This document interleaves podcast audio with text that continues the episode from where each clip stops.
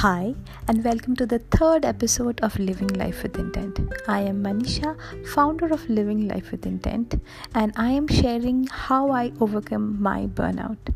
So, see you after this small, beautiful music.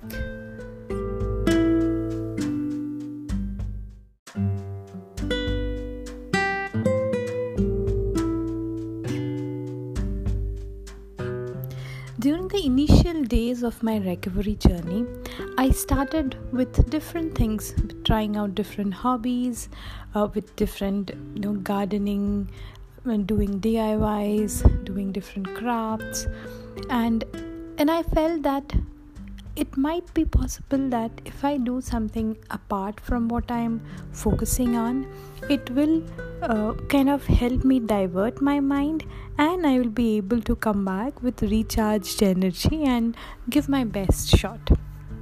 It did help to a certain extent, but nothing noticeable, and I was always going back to the square one.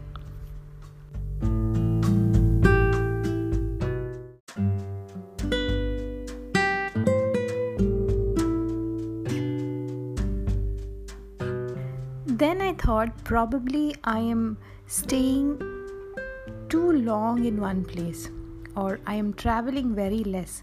I need to travel more. I need to go outside my house or go outside my town, see different places, experience different things, uh, see how others are living, and probably that will help me have a different perspective from where I can learn, come back, and implement in my day to day work. But unfortunately, after taking so many vacations, after taking so many travel expeditions and journeys, it hardly made any noticeable dis- differences, and I was again going back to square one. So that even did not help.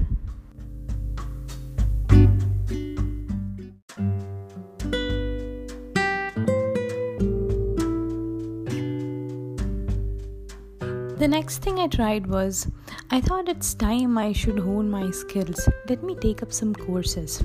That is when I took up the image consultancy courses, which, by the way, was a, a, a, good experience, a very good learning phase.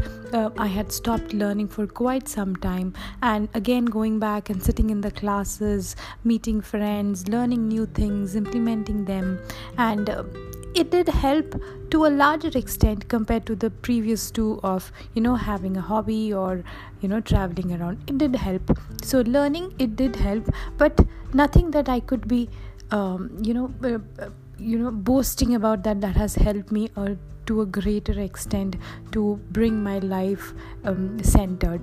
So that was helpful but nothing very effective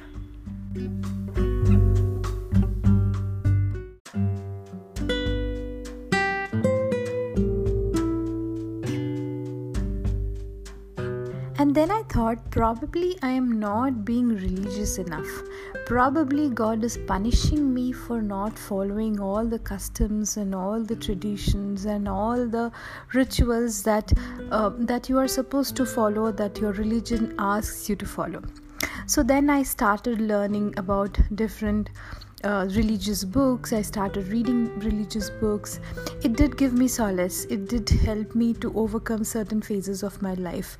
It did give me the strength to overcome uh, some challenges uh, during those phases of life. But my quest for that ultimate happiness, to be in that state wherein I am not fearing uh, I am I am not fearing God or I am not fearing um, um, somebody and then doing the action that it did not help.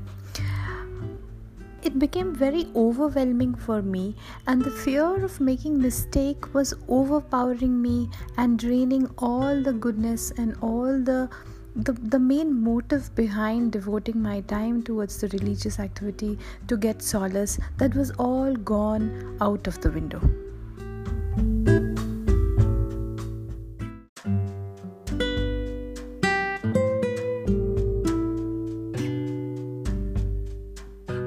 And then came a phase where i thought probably nature is god. Probably the sun the moon the stars the planets everything is God. it did help again.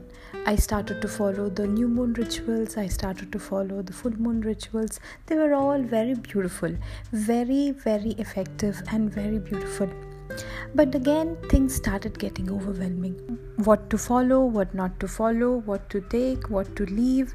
It all became a big question for me, and the quest was still on. So, stay with me for the next episode wherein I take you to my journey and I reveal how my quest of who is God, where is God, is finally being answered. So, take care and bye.